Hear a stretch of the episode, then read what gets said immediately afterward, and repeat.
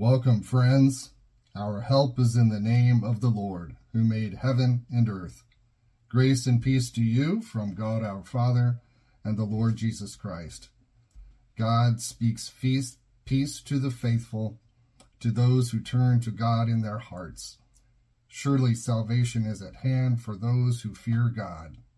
Where God dwells, steadfast love and faithfulness meet. Righteousness and peace kiss each other. Faithfulness springs up from the ground, and righteousness looks down from the sky. God gives what is good, and we respond with abundant praise. And as we seek to look to our Lord and Savior Jesus Christ on this day, we are mindful of anything that gets in the way of that interaction. And so we come to the throne of grace boldly with confidence, knowing that God will hear our prayer of confession. Let's pray.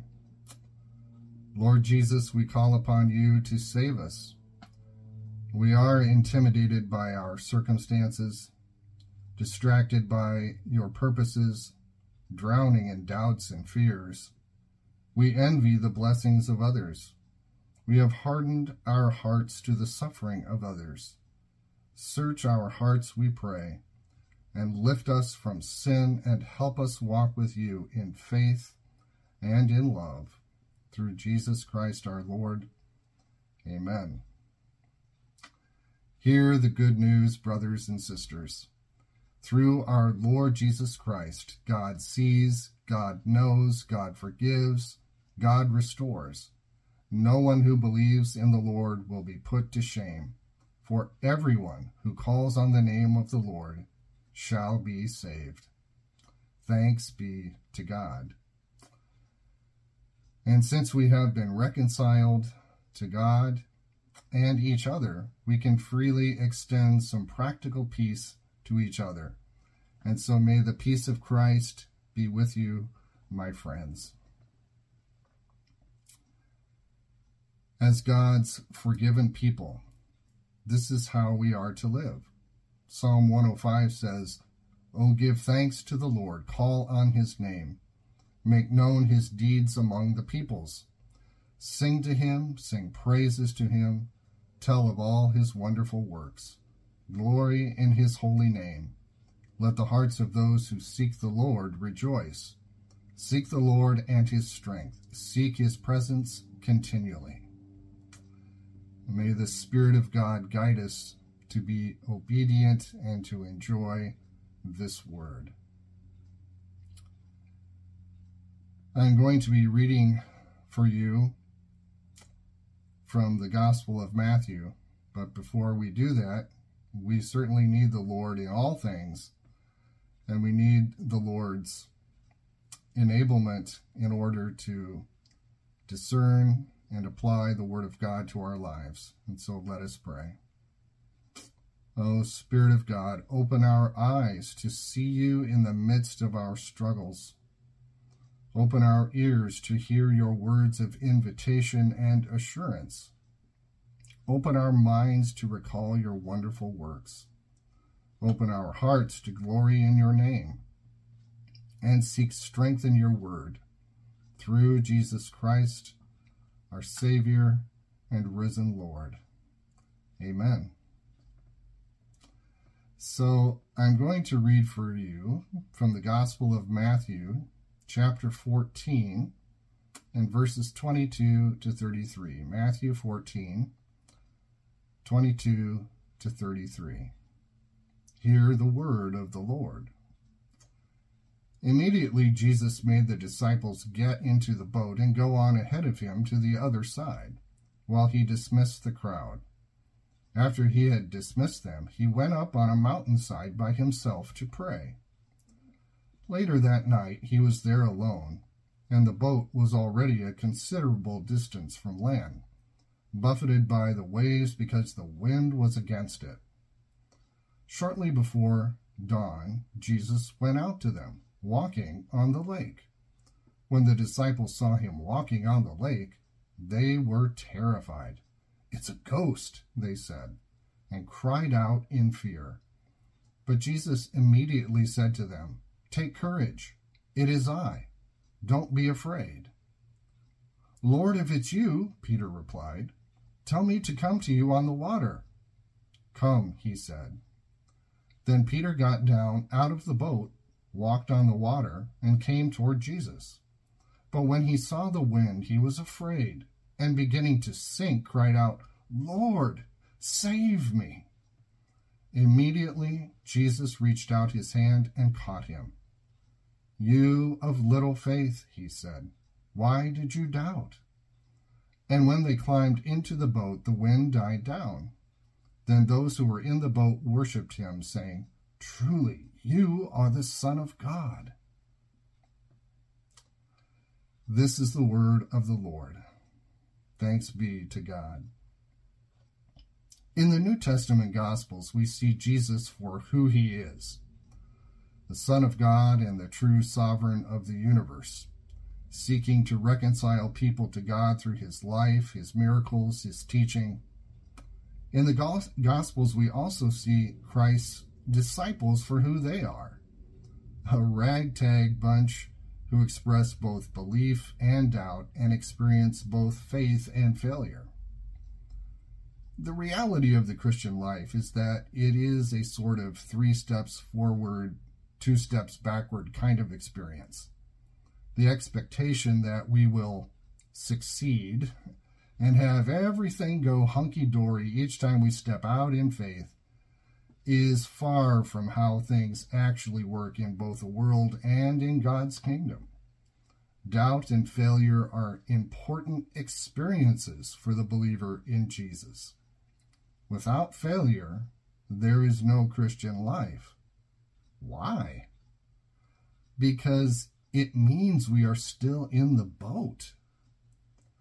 It's evidence that we never left the safety of established routines and responded to God's command to step out of our comfort zone and boldly go where we've never gone before.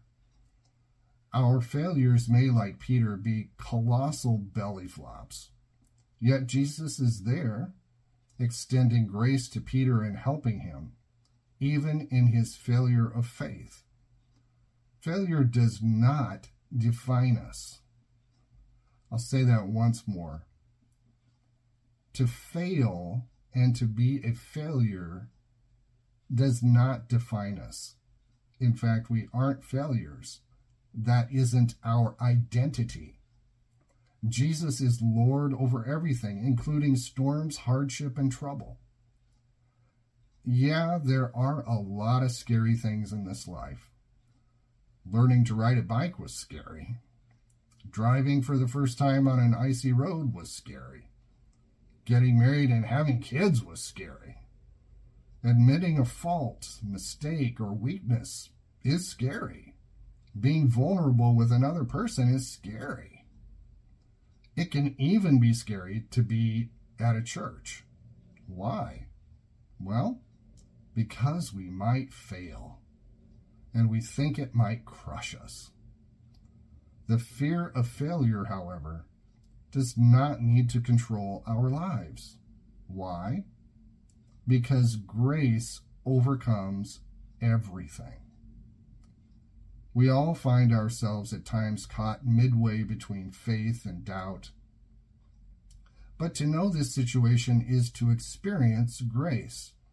If the worst scenario you worry about in your head would actually come to pass, it will still never change the reality that God loves you. And it will not stop Jesus from extending his hand to you in a life saving grip of grace. Fear melts away when we keep our eyes on Jesus. So we must focus on Christ instead of fixating on the waves around us. The truth sets us free. So, therefore, let's notice five truths about Jesus that help us overcome the fear of failure and embrace a life of faith. The first truth Jesus is a person of prayer. Jesus was deeply dependent on his Heavenly Father. His life exhibited the necessities of simple prayer and obedience. If Jesus found the need for solitude and prayer for his life and ministry, how much more do we need it? The Lord had his disciples get into the boat and go out on the lake. Jesus knew they were about to face a storm. The boat ended up getting thrown around by the waves. Even though the disciples were doing God's will by going out on the lake, they were not spared from the storm and the adversity. Jesus wanted his disciples to experience the storm. Why? Because it's through the storm that we learn faith. Faith is developed through experience and adversity. Faith that never endures distress never grows or matures. Faith must be exercised, and if it isn't, it atrophies and it becomes useless. Show me a person with great faith, and I'll show you a person that has gone through a boatload of adversity and hurt having allowed Jesus to grace them with healing. The second truth Jesus is present with us, and this presence brings an end to fear. Being in the middle of a lake during a storm did not prevent Jesus from being present with the disciples. He just walked on the water to be with them even though the disciples had just participated in the miracle of Jesus feeding the 5,000, another miracle was not on their radar, which is why they did not recognize Jesus and were afraid when they saw him. While afraid, uh, we typically don't see Jesus, even when he's right in front of our faces. Why? Because we don't expect him to be there and we mistake him for a ghost. When the disciples cried out in fear, Jesus responded. I used to have a factory job training workers. When the training was finished, I had the trainees evaluate our time together. The top response I received is that my presence helped them to learn their job. The freedom to fail time and time again without me judging them about it, having me there to rescue them when things got too much, built the confidence that they could do it on their own. A third truth Jesus desires those who follow him to imitate him. Jesus walked on water. Jesus invited Peter to walk on water. Peter was not chided by Jesus for getting out of the boat. Peter was chided for doubting that he could continue in the miracle that was happening. Jesus is not merely interested in disciples being able to regurgitate his teaching. Why? Because he wants us to exercise our learning through actual deeds of faith. Once the command of Jesus was given to Peter, Come, then walking on water became only a matter of trust. G.K. Chesterton once said, Christianity has not been tried and found wanting. It has been found difficult and left untried. We understandably get nervous when a crazy Jesus and an unpredictable Holy Spirit call us to change by getting out of the friendly confines of the boat. Why? After all, we might fail, and we might be labeled as failures. But it is at those times that we bank on God's word and promises. The Apostle James said that if we find ourselves lacking wisdom to deal with the unpredictable and unknowable, we are to ask God, who gives generously to all without finding fault, and it will be given to us. Peter responded to his predicament predicament by crying out to Jesus, Lord, save me. Jesus immediately reached out and saved Peter from his own doubt and lack of faith. Jesus called Peter a little faith. Many people have lived too long with the notion that God is some stern, angry deity who is constantly displeased with sinful people, who always has a furrowed brow, and that only through perfection will God ever be happy with us. The truth is that Jesus wants us to imitate him, and when we fail, he is there to pick us up. The fourth truth Jesus has the authority to settle the storm when he is ready to do it. Jesus is King. Christ is sovereign of the world. He will bring the crisis to an end according to his own good pleasure and good timing. Rather than spending all our emotional capital by worrying or conniving to get out of a situation, we can trust God and keep our eyes on Jesus. Our job is to believe. God's job is everything else. And the fifth truth Christ's power led the disciples to acknowledge who he is. Worship happens when we see Jesus as he really is, the Son of God. Flat, dull, boring worship comes from flat, dull, boring Christians who are unable to see the power of Jesus in their lives. We discover the power of God when we are in a situation which requires God's strength to deliver us. Grasping Jesus as the Son of God is more than a verbal confession of faith.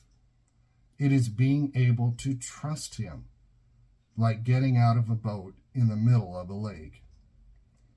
We are to live by faith in the Son of God, who loved us and gave himself for us. It doesn't require much faith to pray that Aunt Mabel's bunions will feel better. It only requires a little faith to give a dollar when you have $10. It takes no faith to discuss the weather and steer clear of hard conversations. But it does require faith to pray for a healing every day without giving up for a little boy who was racked by epilepsy and trust God to spare his life. It does require faith to write a check for a $100 to someone in need when you have exactly $100 in your checking account and trust God to provide for your own necessities. It does take faith to go off the grid of the routine schedule to have a difficult discussion about social justice and trust God to act on Christ's teachings. It does require faith to live as though the mission of God in this world is the most important thing we could ever do and trust God to step out and do it. It would be great if we could pray and act without ever doubting or failing. Yet the only way to do that is to never step out of the boat. Instead, we are to live life and trust God and see what the Lord will do. Let's pray. Oh, holy God, help us, your people, to embrace the life that is truly life by stepping out of the boat. May Jesus define our lives instead of letting failure define us. May we accept the grace that is ours in Jesus Christ our Lord, who taught us to pray, saying, Our Father, who art in heaven, hallowed be thy name. Thy kingdom come, thy will be done, on earth as it is in heaven. Give us this day our daily bread, and forgive us our debts, as we forgive our debtors. And lead us not into temptation but deliver us from evil. For thine is the kingdom, and the power, and the glory forever. Amen. Thank you so much for joining me today. And, you know, the Lord never promised us that living the Christian life would be an easy thing to do. It does require faith. And in order for that great faith to grow and to mature and to develop, we will need to face some hard circumstances and quite a bit of adversity. But through that, we learn to trust God and we learn to live life as it is meant to be lived. And so, as we go out to do that, we do it with the blessing of God. So, may the grace of our Lord Jesus Christ, the love of God the Father, and the fellowship and the encouragement of the Holy Spirit be with you all, now and forever. Amen. Go in peace, brothers and sisters.